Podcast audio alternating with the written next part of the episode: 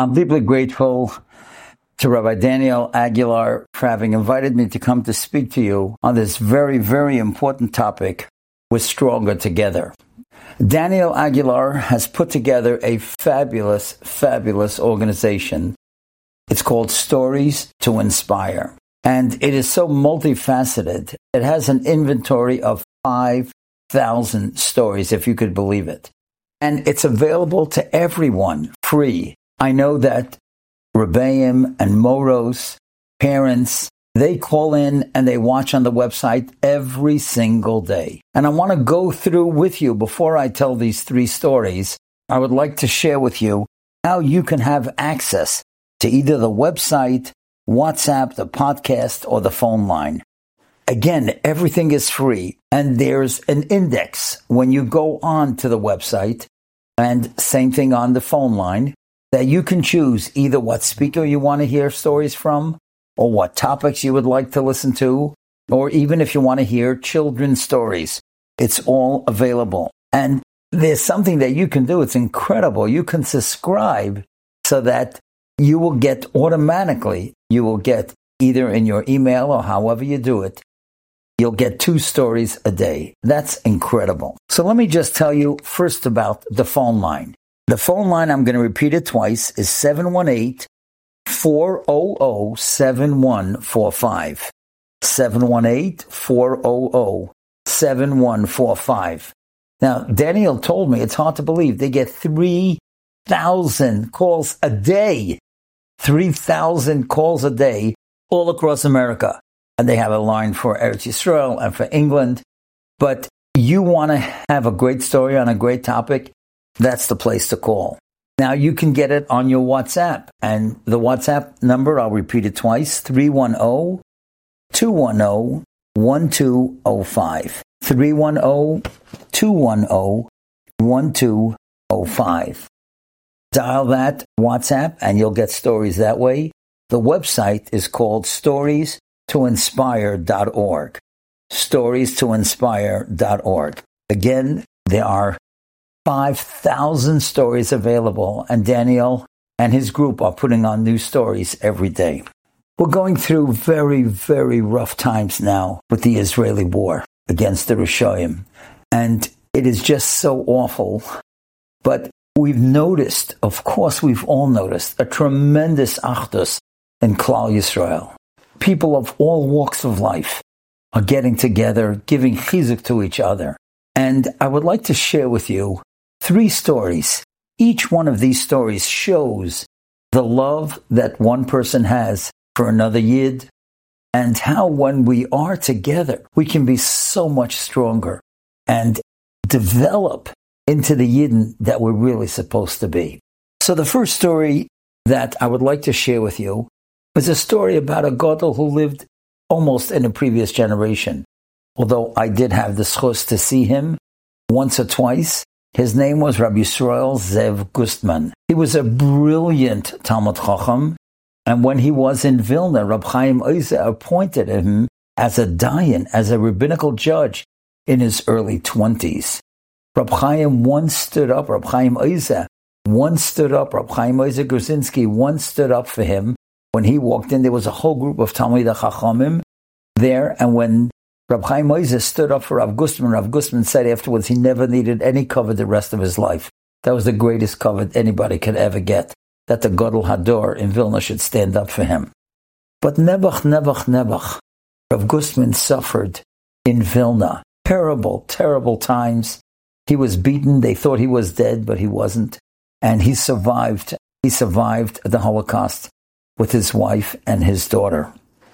And this story takes place after Rav Gustman came to America mm-hmm. and he established the Yeshiva Netzach Yisrael, and then also he eventually moved to Rechavia and Eretz Yisrael, and he established the Yeshiva Netzach Yisrael there as well. Now, what happened was every day he would give shiurim, but on Thursdays he would give shiurim, and that was open to the public and all types of people came. It was such an eclectic group of people mathematicians, scientists, judges, professors. And one of the people who came was a very famous person, Professor Yisrael Robert Aumann. He was a Nobel Prize winner in economics in 2005. And he would also come to this year. And of course, he was very, very fond of Rav Gustman, as Rav Gustman was of him as well. Now, tragically, in June 1982, Eretz Yisrael was involved in a war with Lebanon, and Professor Aumann had a young son who was a Maggid Shiur in a Mesivta in Yerushalayim. He had a little child, and his wife was expecting a second child. And during that war, he was called up to come and to serve in the army. And Nebuch, Nebuch, Nebuch, he lost his wife. And he wasn't even around to see the birth of his son that was born sometime afterwards. Of course, it was very, very sad. And Rav Gustman had his whole yeshiva go to the Levaya of Rav Aumann's son, of Professor Aumann's son. The son's name was Shlomo. Everybody was crying at the Levaya. And he was buried in a cemetery where Israeli soldiers are buried. And after the Levaya, Rav Gustman walked to where other soldiers were buried. And he just looked down and he cried and he said, Every one of them is holy. Every single one of them is special. Every one of them served Klal Yisrael. And then everybody went back with, Doc, with Professor Aumann. Professor Aumann went to his home to begin sitting Shiva, and he was surprised when, a short time after he was home, that Rav Gustman was here in his house. And he said to his Rebbe, Rebbe, now's the time for you to go back to the yeshiva to say your shiurim. And Rav Gustman said, no, I wanted to come here. I wanted to sit next to you. And he told him the most sad thing. You see, when Rav Gustman was in Vilna and the Nazis came in to Lithuania, they saw Rav Gustman was holding a child, a little boy, Meir. They grabbed him out of Rav Gustman's hands and they shot him and they killed him in front of Rav Gustman's eyes. And Rav Gustman told this to Professor Aumann. He said, we were so hungry and we were so starving that I had to take my son's shoes, Mill Bayer. I had to take my son's shoes and I had to barter them for food. But to tell you the truth, I could never eat that food. I could never eat that food because I knew I bartered my child's shoes for them. He probably gave the food to his wife and to his daughter. And he said, you know, I never had the opportunity to sit Shiva for Meir. And so I would like to sit Shiva, in a sense, sitting next to you. But I want to tell you, he said to Professor Aumann, I want to tell you what's going on in Shemayim. You see, my son Meir is a Kaddish because after all, he died only because he was a Yid. He's a Kaddish like the six million who died because they were Yidden. He said, but your son died defending Jewish people. And in that sense, he's a Shliach Tzibor. So he is even on a higher madriga. And that's why I came to sit together with you, because your son was so special, because he represented and defended people in Klal Yisrael. My son never was able to do that but your son did. And that makes him so special. Rabbi Shaul, the Professor Aumann, looked up at Rav Gustman with tears in his eyes. And he said, Rebbe, I never thought that I could be comforted from the loss of my child, but you comforted me. What an incredible act of Rav Gustman to go to be Menachem and to say those words. So chashiv, so incredible to make a father feel that his son was so special because he was a shliach tzibur for Klal Yisrael by defending Klal Yisrael in that terrible war. I want to share with you another story, a story that happened just a few weeks ago. I got a call from a dear friend of mine, David Schild. David Schild is a retired businessman. He lives in Teaneck and he spends a good time of the day learning. His business he gave over to his children. And he calls me one night and he says, you know, I'd like a bracha from you. I'm in the airport. I said, what do you mean you're in the airport? Where are you going? He said, I'm going to Eretz Yisrael. I said, why are you going to Eretz Yisrael? He said, you know, in this war, I feel I have to be there. I said, What are you going to do there? He said, I'm going to help. I'm going to help anybody that I could help. If I could go to Hatzalah office, I'll be there. If I have to drive a car for them, I'll do it. If I have to go into a bakery or a grocery where some of the workers are missing because they were called up, I'll help. I'll do anything for anybody that I could help in Eretz Yisrael. Of course, I gave him a great bracha. I told him, You're tzaddik for going in such a difficult time. He said, But I want to tell you what happened on the security line. There's a long line here at airport at El Al, and there was a guy standing in front of me wearing a kippah, wearing a yarmulke, flannel shirt, Orthodox fellow, and we got into a conversation. I said to him, Where are you going? He said to me, I'm going to Switzerland on business.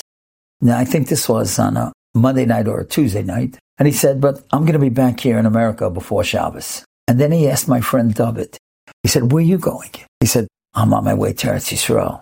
He said, Eretz Yisrael, are you one of the reservists? Were you called up to serve? He said, No, I'm too old for that. But I'm going just to help. He said, What do you mean you're going to help? And he said, whether it's Hatzalah or in a store, in any which way that anybody needs help in Eretz Yisrael, during this time of war, I want to be there. The fellow never saw David before. He took out four hundred dollar bills and he gave it to David and he said, I want you to have this. And David said to him, Look, I could afford this trip.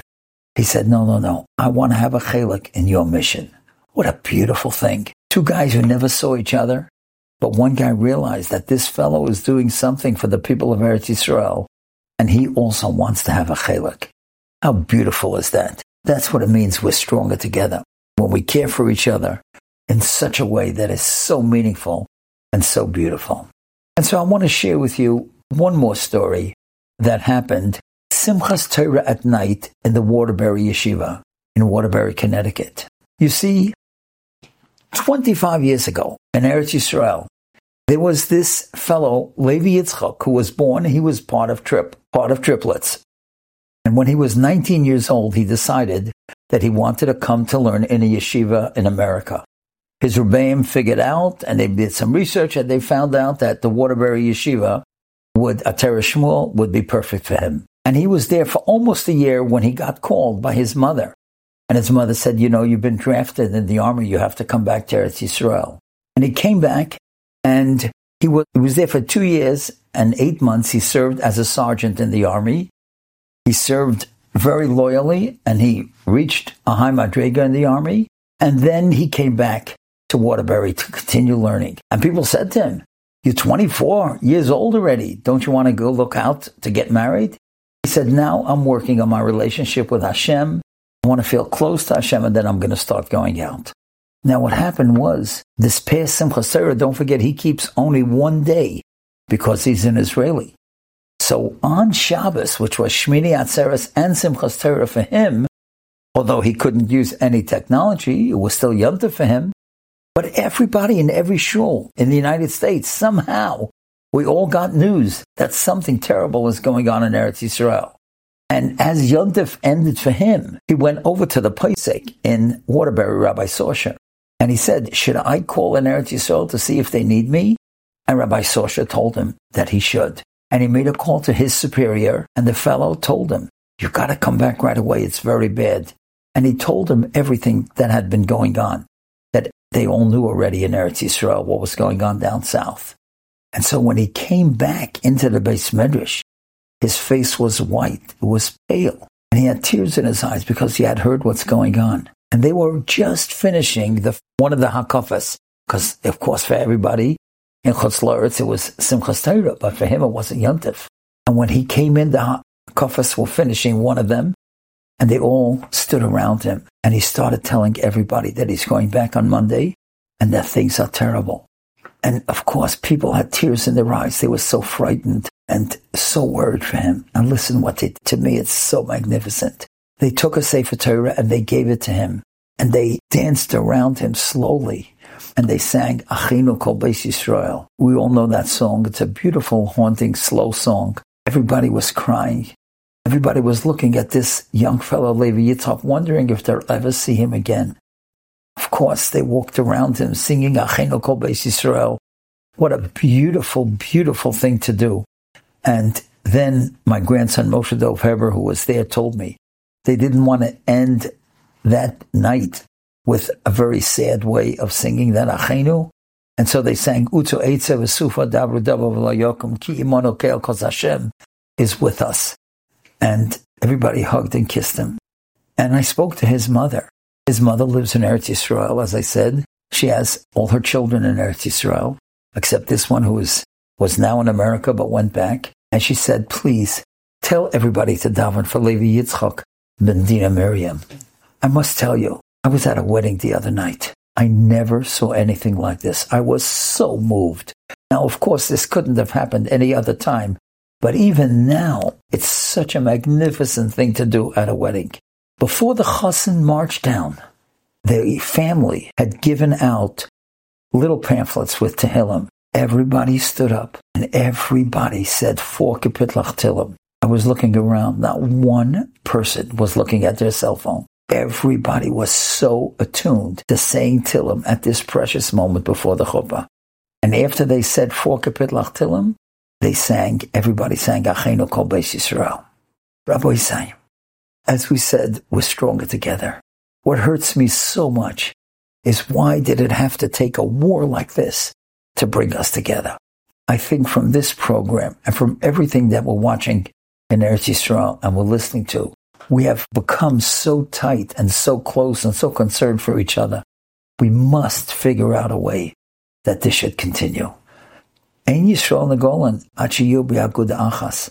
That's what the Medrash Tanchuma tells us at the end of Devarim, that Klal Yisrael will not be redeemed until we are as one.